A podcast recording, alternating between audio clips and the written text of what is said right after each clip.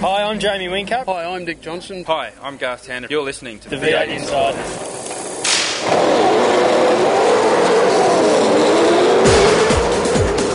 It's your weekly dose of V8 news on the V8 Insiders. Now, here's your host, Craig Revell. Holdsworth is looking for Erebus to shine. hopefully, yeah, get a big bundle of points and make up for the last couple of rounds.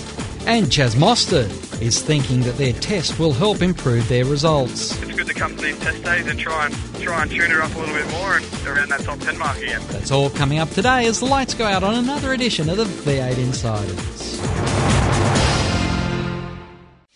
You've taken the V8 to the races. You watch the action on TV.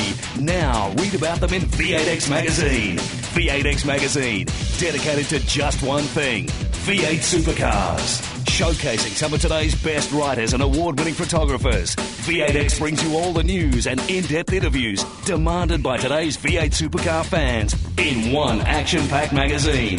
V8X, the number one magazine in V8 supercar coverage. Out now. This news update is brought to you by V8X Magazine. Log on to the official V8X Magazine Facebook page for your chance to win some great prizes. Hi, this is Will Davison from the Pepsi Max crew for Performance Racing, and you are listening to the V8 Insiders.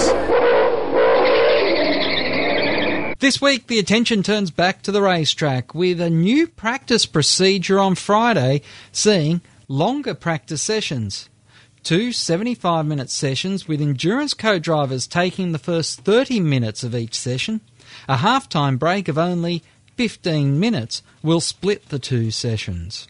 Michael Caruso and James Moffat just spoke about how important the practice sessions will be this weekend. Essentially, it's one big, you know, um, practice session. But uh, yeah, the team's been working uh, working well between uh, Townsville and and now, and uh, you know, just trying to refine the cars a bit bit more, and we'll uh, definitely go up there and put our best foot forward. Norton Hornets Racing, we're looking forward to, uh, as we haven't done a test day really this year uh, since the season started, we're looking forward to getting that much track time and um, actually trying some things that we, you know, I guess haven't been. Um, haven't been game enough to try, given the you know the shorter sessions that uh, practice is normally about. So uh, long practice sessions, lots of testing, and I guess that'll give you a, a good. You know, no one should go into Saturday, you know, scratching their head. Um, you know, we're, we're struggling with setup because I think with that amount of practice time, it'll uh, hopefully get you an. You know, every engineer should um, have an understanding what they need for qualifying.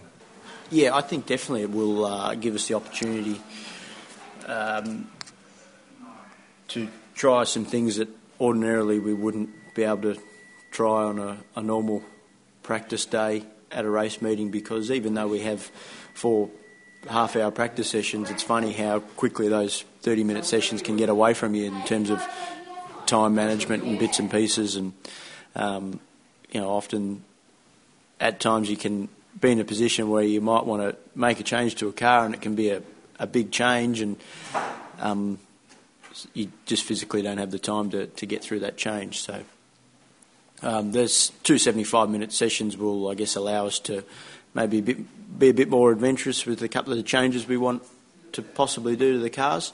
So, uh, and, given the fact that you mentioned that we haven't had a test day really since the start of the year, um, we, we're certainly in a position where you know there are things that we'd like to try on the car that we haven't had an opportunity to do so far. For Dick Johnson Racing, the release of a new book on the life and times of the motorsport hero have grabbed a lot of attention. Johnson revealing that the past six years have not only had a financial toll on the family, but also a serious health toll on Dick himself, saying that he turned to the bottle to try and get a peaceful night's sleep. Chaz Mostert told me what he thinks has been the difference at DJR since he's joined the team. I think um, you know the, the team definitely had a good base for them with the cars and all that kind of stuff, it being FPR cars and stuff like that. Um, I was very lucky enough to bring my engineer from the first round of development series with me, Adam Devore, and he's a, I, I put him in a bit of a guru status, and um, yeah, I, I definitely love working with him, and I think we've just been chipping away and, and getting the you know obviously having FPR with four cars and, and being up in the pointy end and using their data as much as we can and and you know fine tuning it for what I like a little bit different. You can hear more from Chaz Mostert on this week's Munro White Flag Lap. Lee Holdsworth is looking forward to a home race meeting this weekend at Queensland Raceway. I know Queensland Raceway pretty well by now. I've done plenty of laps around it, so uh, and it's just up the road from me. So uh, it'll be nice to spend the weekend at home and cruise out to the track every day, and um, hopefully, yeah, get a big bundle of points and make up for the last couple of rounds. He's mindful of the Victorian teams wanting to come to the Northern home track and take the points. A few years back, the Victorian guys had come to Queensland and uh, and paced all the Queenslanders. So, um, yeah, it's it, it's a difficult track and always depends on the time of the day when qualifying is. Um, so we need to learn what the track's going to be like at certain parts of the day and with cloud cover and with, with the sunshine, um, the UV. So it's uh, yeah, it's always very tough, and um, but we'll I'm sure we'll go there with plenty of knowledge under our belt and something that we can um, we can work with for a good result. Rick Kelly has said that his team has got its 60 60 format processes all worked out, and he's looking forward to the weekend. Yeah, well, 60 60 racing for us is, um, is down pad to a certain extent. I mean, there's not a lot um, that we can do to, to alter the result in that one. We, we know there's a tight turnaround in between races, which is a challenge, but for us, the focus on the weekend is, um, is on the soft tyre. It's, it's the first soft tyre event, full soft tyre event in a little while, and um, it's obviously Queensland and Winton that are, that are both soft tyre events. So um, we, we are looking, I guess, to improve our performance. We've got a pretty good qualifying speed and race speed on the hard tyre. Um, which has been great, but uh, for me personally, I, I, I really do need to boost um, my pace and tyre longevity on, on the soft. So, with the uh, long practice sessions that we've got on the Friday, that's generally going to be our, um, our aim. Todd Kelly is going to enjoy more time on soft tyres and particularly the sprint races. Uh, well, two things. I really enjoy the shorter 60-60 races just because you can get out there and the racing's pretty intense. Uh, you don't really need to focus on saving fuel or tyres. You just got to focus on trying to get in front of the car that's in front of you. So it does produce good racing. It is good fun. Uh, and secondly, uh, I seem to really enjoy the soft tyre uh, a lot more than the hard. Uh, I enjoy racing on it. Uh, and even more so qualifying on the soft. And I think a lot of the better results I've got this year have been um, have been on the soft tyre. So certainly looking forward to the weekend. Uh, and you know, based off those things, it should be a good one. Ross Stone has spoken about how the team's been working hard to develop the new Erebus cars. But the big thing about where we're up to with the Erebus project here with these cars is that um, we're really, um, you know, climbing, making good progress. There's been some big steps, and there's some. We're hoping to introduce some more new bits and pieces um, that should help us at Queens, Queensland Raceway. And uh, let me tell you, there's been 20, plenty of one o'clocks, two o'clocks, three o'clock in the morning. You know, so we're, we're turning it around, and um, I'm confident that um, keep keep to our plan. We, we can we'll get there. Scott McLaughlin has confirmed that he'll be staying with Gary Rogers Motorsport, which locks him into becoming a Volvo factory driver. McLaughlin will now stay with the team until the end of 2016. And finally, V8 supercars have secured the government support for all three Queensland races until the end of 2016. Premier Campbell Newman announcing the extensions this week, which will see the Gold Coast race reach its 25th anniversary. On this week's roundtable, Chris Jewell and Andrew Clark will preview the Queensland Raceway weekend. But that's the news on the V8 Insiders, brought to you by Nobrac Carbon Fibre Product. Check out the entire range today at www.nobrac.com.au. That's N-O-B-R-A-C dot com. News on the V8 Insiders is brought to you by the official V8X Magazine Facebook page. Sign up and keep in touch with V8 Supercars. Controversy Corner is next when we return with more on the V8 Insiders. You've taken the V8 to the races. You watch the action on TV. Now read about them in V8X Magazine. V8X Magazine, dedicated to just one thing V8 supercars. Showcasing some of today's best writers and award winning photographers. V8X brings you all the news and in depth interviews demanded by today's V8 supercar fans in one action packed magazine. V8X, the number one magazine in V8 supercar coverage. Out now. Hi, I'm Craig Lowndes. You're listening to V8 Insiders. Welcome back to the V8 Insiders. Joining me this week is uh, Chris Jewell, the voice of V8 Supercars, and I should say the manager for Scott McLaughlin. And uh, I guess it's fantastic news that Scott is next year going to be a factory driver, staying where he is at the moment at uh, Gary Rogers Motorsport. Yeah, in the ever-changing world of V8 supercar, with um, so many new manufacturers having come into the sport, I guess the days of black and white, Collingwood, Carlton, Ford, and Holden are gone. And uh, Scott's been a lifelong Holden fan and always had dreams of emulating the feats of Greg Murphy. And he's driving a Holden currently, but the future looks uh, like it'll be a different future for him. Obviously, no major surprise under the governance of a multi-year contract that he signed with Gary Rogers Motorsport at the end of last year. But he'll be moving out of a, uh, a Red Lion car to the Swedish-built Volvo for the future, and who knows what the rest might uh, include. But yeah, I think the fact that he's got it up and about and out so early in uh, in a piece is probably a way of ensuring that. Um, the supposition is uh, is parked for a moment. When a driver has got a, a, situation with a team making a lot of changes, how many phone calls does the manager get asking about his availability and if he in fact wants to make a move?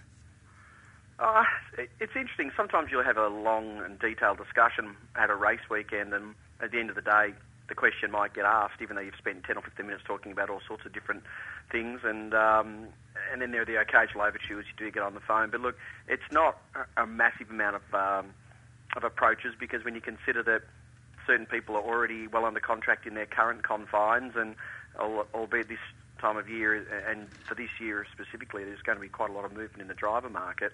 Um, no, it's not like you're getting overtures all day, every day, not at all. But there are certain players who know uh, the constituent. Um, you know, specifics of different contracts under the governance of different teams, so they'll then, you know, stay well away. It's a fairly small industry, and most people tend to know what's going on. But it's not to say you don't have a few people who are making inquiry. And of course, uh, you have Nissan, Volvo, you have the AMG Mercedes through Erebus Motorsport, along with the Fords and Holdens. Do you see many other manufacturers thinking that uh, they might have an opportunity here, or do you think maybe the uh, the cap is on now with uh, who's going to be in for 2014 and and uh, it'll all start up again about this time next year on who might be working their way in for 15 or 16. I guess the challenge is um, really whether they're going to come in as a true manufacturer supported uh, program or whether they're going to actually be somewhat similar to the Erebus Motorsport operation where there's not a lot of direct factory assistance with the exception of the aftermarket part of, uh, of Mercedes and AMG through HWA. So I don't know that we'll have time to bring in a, a fully fledged factory backed outfit for the start of next year, which is not to say that we might not have some different shapes uh, and some tinwork uh, changes in some areas, and that may well be a precursor to a fully fledged factory involvement thereafter. But there's nothing that specifically says a team cannot change mid year, excepting the fact that they may well have manufacturer support. So if you look at a Brad Jones Racing case in point, uh, if they're not receiving a lot of genuine Holden support, and it's hard to know if they really are, but you don't see a lot of signage on the cars, nothing would stop them, for instance, introducing a new car mid-year or even maybe debuting something at Bathurst, which would get a lot of media attention. So I think we need to park our attention from a calendar year and the perfect world scenario to embracing the thinking of what might work for others. Honda are doing it in Formula One, taking a year to come in, and who knows what sort of work they'll do before they actually hit the track. Yeah, it's an interesting one, isn't it? Because uh, the lead times on getting cars ready to go is so long you're better off not going half baked in a lot of senses and coming out with a stable package, and then as soon as you're ready to roll, go bang and hit the track running. Yeah, you're right, and I think it's pleasing too that there are some teams. You know, Gary Rogers Motorsport obviously moving to Volvo for the future, and you know, Brad Jones Racing having a great year this year. So it's not like uh, if they are being romanced in the background that the new manufacturers only have a couple of teams to look at. Yet 12 months ago, you'd be saying, well, can anybody beat FPR or Triple Eight Race Engineering? And as it's turned out, we've had nine different winners from a multitude of different teams this year, and some others have improved their performance. So I think that it's actually it's exciting. The times ahead are exciting, and if you were the person pushing the barrow of your respective team uh, to a, a prospective manufacturer, then you'd probably have to say that it's more likely that a Holden team, current Holden team, with 15 of them in the field at this point, will be the most likely. Hard to see us dropping, and let's hope we don't, below the six Fords. We've got the four Nissans and the three AMGs. So that really only leaves Brad Jones Racing, Lucas Dumbrell as the two that would be the most likely because you've got the eponymous outfit of, of Tony D'Alberto that's linked to Walkinshaw Racing, uh, the three Walkinshaw cars themselves, and then what uh, Red Bull are doing aligned to the, the Tekno team. So it makes sense that that Brad Jones Racing, without knowing what they're truly up to, would be romancing the right partner for the right time. Mm, and of course, they're the they're the team that's everyone's focusing in on because uh, they are a team that's had links with other manufacturers over their period in motorsport. Yeah, you're right. Yeah, great point. And and to be quite honest, you know, when there was discussion about a new brand coming to the sport for its European origins, my my gut feel that Audi could well have been the next one to turn up, and you know, making it two German manufacturers in the sport. But I guess the fact that we've now got a Swedish marque there opens the door up for other people to have a look at it. We've you know, obviously heard some of the comments from uh, from Jaguar and their their MD or spokesperson, whomever it may be, that sort of lambasted the reasons why a European brand would get into V8 supercar. But you know, it can't be anything other than healthy for the sport when we've got a factory, genuine factory Nissan operation with four cars in it, Volvo soon to come, and I clearly think there'll be one more at some point in 2014. Whether that means they're ready for the first race of the year or not, it's not that critical. Mm. Well, of course, we have some racing ahead of us up there at Queensland and short races, soft tyres, and a big change from what we saw up there in Townsville a, a few weeks ago. Yeah, we're on the run, aren't we, a bit with um, with some of the things that tend to change. You know, obviously the format to race Austin, Texas at Circuit of the Americas changed uh, with introduction of pit stops and a pit window, which really played into the hands of the strengths of, uh, of Red Bull Racing. Conversely, the FPR cars and the Brad Jones cars appear to be very good over long distance, and we saw that reflected at Townsville most recently, uh, specifically for uh, for FPR. So we go into another new weekend with a change in the practice format from you know, the previous practice sessions, which were were, were shorter and included um, you know, four or five different sessions prior to getting into qualifying with the uh, the 75 minute pair of sessions on Friday that are compressed together. So in essence, it's almost like it's you know a three hour test with a break in the middle. And I just wonder whether or not that actually could be a perfect timing to ensure that one, a few more people might wander through the gates to have a look at it, and two, there's a little bit more of a reason to be out there on a Friday and something to write about for the uh, for the press newshounds as well. My only concern with that is, is do we have enough tyres again? Mm. And of course, this meeting was scheduled to be two days, and that's uh, another interesting change, isn't it? Because both of the two-day scheduled meetings have now been changed to three days. Obviously, before Bathurst, you can understand needing to get co-drivers tested and the like. So the Phillip Island change is a real head scratcher, in as much as Phillip Island struggles to draw a crowd over two race days, let alone putting the extra practice day in.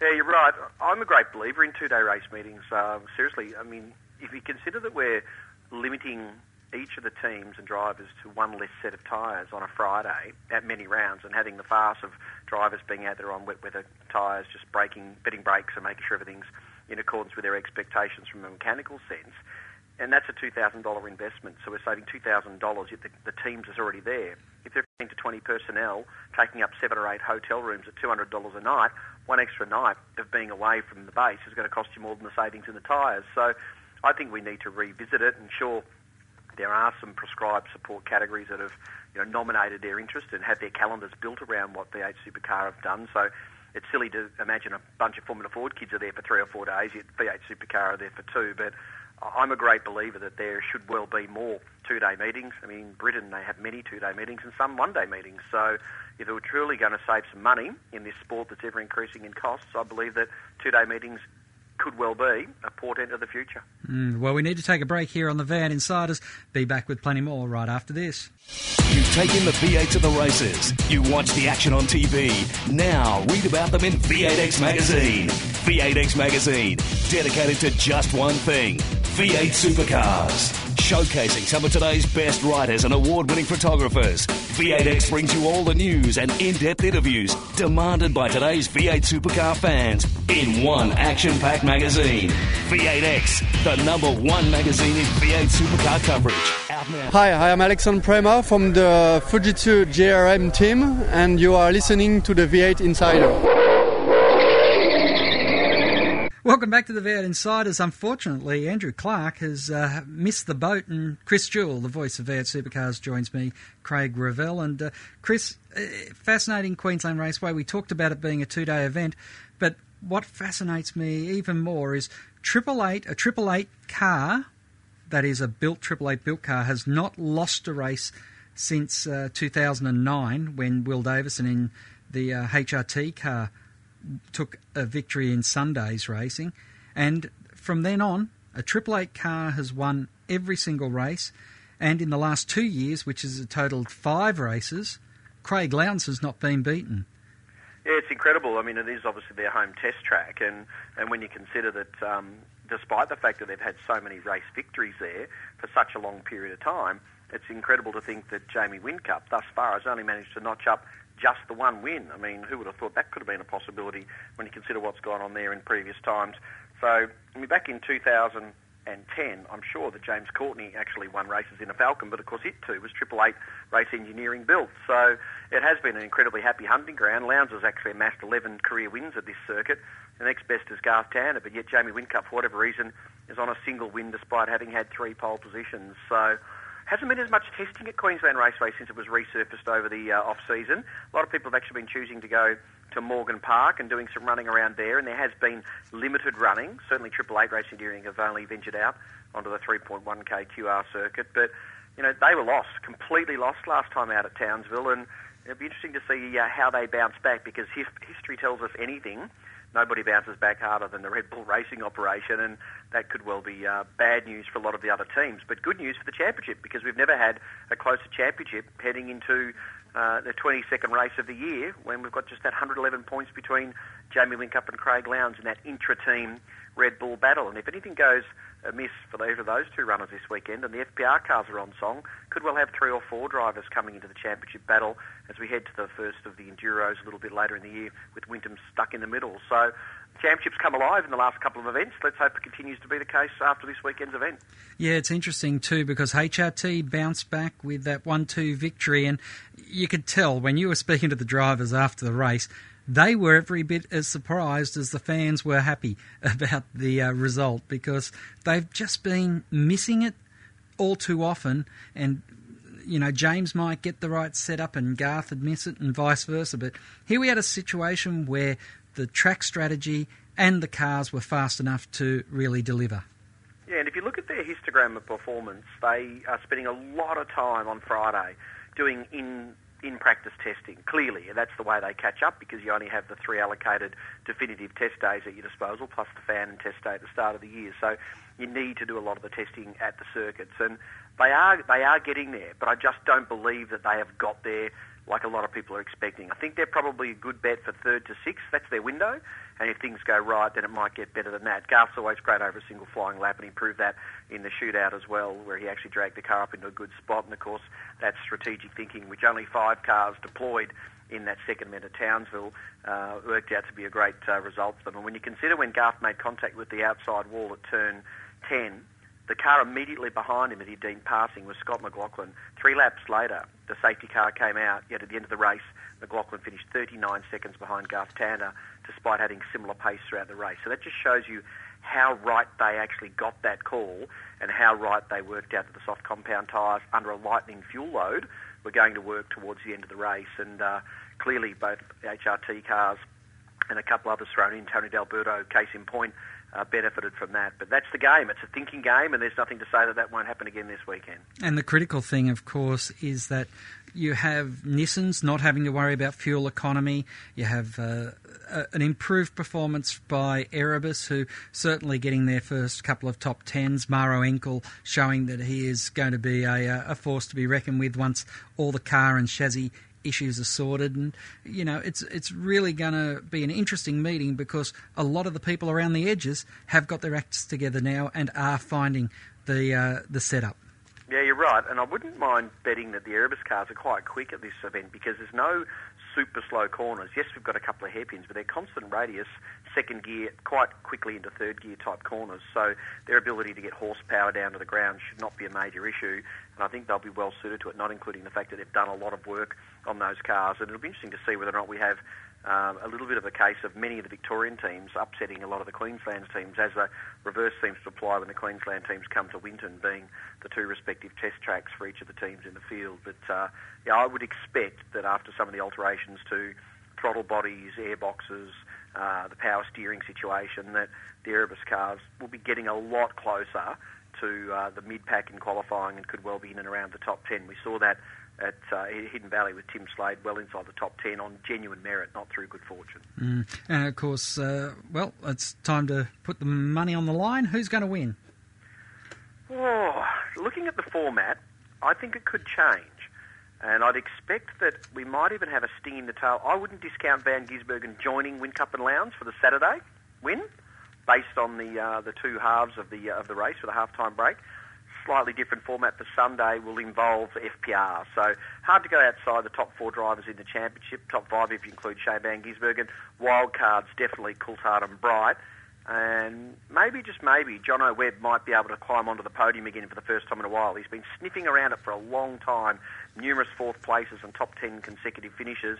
Uh, I think John Webb could be the smoky in that pack on that track. Mm. All right. In other V8 supercar related uh, news now, and uh, Dick Johnson, his new book out by James Phelps, and uh, there's some interesting revelations being brought out in the uh, Sunday papers talking about his uh, well his experiences, particularly over the last few years. Yeah, it was very revealing, wasn't it? And and quite self-effacing. I guess everybody has has known hemispherically that uh, DJR have not been in a state of particularly good health for some time.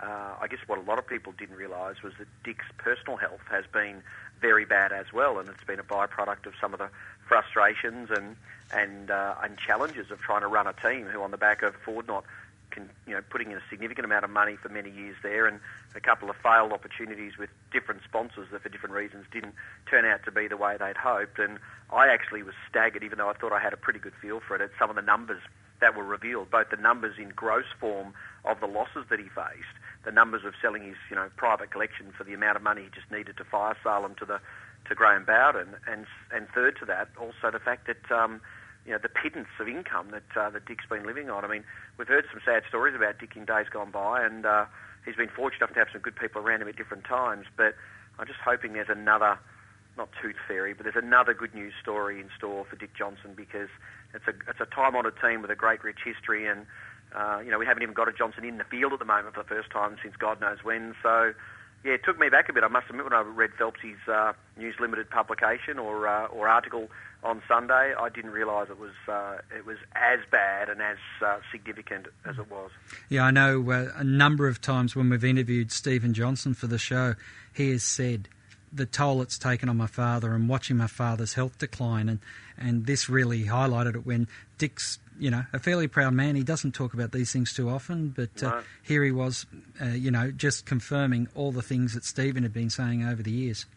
Yeah, no, very, very poignant um, and, quite, quite sad. I won't call it depressing. It is a tough game we're in, but uh, let's hope that the loyal band of followers and, and backers and you know the young talent that he has in his team right now can find a way to, to get enough results to shore them up for the future because it, it must be a horrible thing to to have to face that each and every day. And as he made mention of, uh, the good fortune of having a couple of lovely grandchildren certainly is the highest highlight that he's had in the last eight or nine years. And even that 2010 championship, which I'm sure he got some enjoyment from at James Courtney, it was always clouded in in some form of scepticism based on the relationship that was uh, that was in in sync with he and Charlie Schwerkolt, which clearly didn't appear to be as harmonious as it may well have looked from the outside. Mm. Well, Chris, uh, a first ever for V8 Insiders when we've only uh, been able to get one guest with uh, Andrew Clark not making it through. But thanks very much for your time. Look forward to catching up with you up there in Queensland. Yeah, I won't have any voice left, will I, for the commentary this weekend? But I'll do my very best. And uh, thanks, Craig. Happy to fly solo as best I can. And uh, yeah, we'll catch up with you at Queensland Raceway. The white flag is up next. Chaz Mostert joins us. I hope you'll stay with us. To ask a question of the V8 Insiders, just email them at v8insiders at sportradio.com.au. Stay tuned for more. You've taken the V8 to the races. You watch the action on TV. Now read about them in V8X Magazine. V8X Magazine, dedicated to just one thing V8 supercars. Showcasing some of today's best writers and award winning photographers. V8X brings you all the news and in depth interviews demanded by today's V8 supercar fans in one action packed magazine. V8X, the number one magazine in V8 supercar coverage. Out now. Hi, I'm Jonathan Webb from Tekno Autosports, and you're listening to V8 Insiders. On this week's White Flag Lap, brought to you by Munro Shock Absorbers, I caught up last week after testing with Chaz Mostert and spoke to him about how he's preparing for this middle run of the season. Yeah, for sure. You know, we're just um, packing the truck up now, and um, yeah, it was pretty solid day testing for us. We um, did a few changes and uh, had a few pros and a few uh, cons about it, but um, yeah, no, very solid test day for us. And um, a week and a half down the track, we're back here again for the race weekend. So it was a very valuable day. What about your season so far? You've come in late, but immediately you've just found a home in the main game, running up in that top 10 or right at the top 10 mark. Yeah, for sure. You know, hanging around there has been um, brilliant, and, and racing some of the guys have been around in this category for years, and you know, a lot of legend, legendary status on a lot of those guys, and and, and racing wheel to wheel with them is a, a dream come true, and um, you know, and to some weekends sticking to them is a really nice feeling. And of course, uh, you haven't been afraid to mix it up. There's been people complaining, "Oh, he's bumping me, he's rubbing me," but I guess you look at that as that's racing in the main game. Yeah, for sure. You know, I think it's pretty hard for some young rookies to come into the field and um, you know get respect uh, um, straight away from a lot of the other competitors. You know, and I'm one of those big believers. If you get respect, uh, if you get respect, you give respect back. And um, you know, and you, you definitely find out that there's some guys um, that hard race harder than others when they when they um, you know they're fading away with, with their tyre life or anything like that. But it's all a whirlwind adventure for me, and I'm just loving every moment of it. Mm. You've come into the team uh, up there at the Dick Johnson race racing, and they were in a bit of a lull, and you immediately were able to jump the car forward. What do you put that down to? I think um, you know the, the team definitely had a good base basic um, base base for them with the cars and all that kind of stuff, it being FPR cars and stuff like that. Um, I was very lucky enough to bring my engineer from the first round of development series with me, Adam De Borre, and he's a, I, I put him in a bit of a guru status, and um, yeah, I, I definitely love working with him, and I think we've just been chipping away and, and getting the, you know, obviously having FPR with four cars and, and being up in the pointy end and using their data as much as we can, and and you know fine tuning it for what I like a little bit different to them. I think we've we've made a very good, um, you know, uh, baseline of, of the car and stuff like that. So. Um, and it's good to come to these test days and try and try and tune it up a little bit more, and, and hopefully get a couple more positions in the in the in the racing to try and get around that top ten mark again. Since Morgan Park, where you had your first run for Dick Johnson Racing, is is this the only other test day that you've had? This is our first um, real test day. Like the first day, more um, run it as a evaluation day of you know the car and what's different and stuff like that. But yeah, this is the first day we've gone away and we've actually had a plan to to try some different things and. Um, Instead of trying to test on a race weekend where you don't have that much time and trying to find a setup in the car, where, where this today, we, you know, we got out of, got out of the house and um, yeah, definitely dialed some things in we probably wouldn't think of on, on a race weekend. Mm. And for yourself and Adam, where you're based in Melbourne, have you actually relocated up to Queensland, or are you just commuting in and just flying in uh, whenever they need you? I'm still um, flying in because three days a week I work with Ford Performance Racing. Um, you know, being in, on the workshop to help it out where I can, and um, Adam's um, located in Melbourne as well. So it's good to have the, the driver and engineer kind of together, so we can spend as much time as we can together, and also try and get as many flights up to Queensland to see all the boys at DJR to um, see how they're all going as well as, as often as we can. How does how do you work then with Adam? Because obviously Adam would be wanting things done to the car, but he's having to do it by Skype and and uh, emails. Yeah, for sure. You know, um, obviously his engineer talks to an engineer, so the uh, engineer on on car 17 of Tim Blanchard's car is uh, his nickname's Rowdy, and he um, you know re- relays the data back down to the mechanics that Adam sends through and stuff like that. So it seems to be working pretty pretty good at the moment. So we'll keep uh, keep that happening, and then if, if something changes in the future, you know, we'll just have to look around it and um, see what's going to be best for, for car 12 and car 17 in the long run. Mm. What do you think it's been with yourself and Scotty McLaughlin and uh, Scott Pye?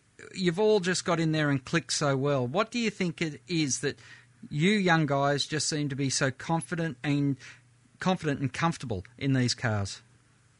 I think we're, um, you know, all of us are really hungry for it. You know, we've, we've um, grew up over the years and, and we've seen a lot of drivers, you know, make it and a lot of drivers fall. And, and the only real um, way to make it is, you know, give it your all when you're there and um, and, and never look back as, as long as you can. And um, I think, um, you know, Scotty Pye and Scotty McLaughlin and, and myself, I think we were all giving our red hot go and and uh, we'll, we'll find, figure out in the, in the next year or so if um, if it was all worth it or not. You know, trying our hardest right now, and I think in, in any category you race, I think you've always got to try your hardest and you've got to enjoy it, or there's no point racing anymore. Mm, now, I want to know about the excess baggage going up to Queensland, and also as you're wandering around the shop floor at FPR, you, is like Frosty or uh, Will's car or, or uh, Dave and uh, Alex's car.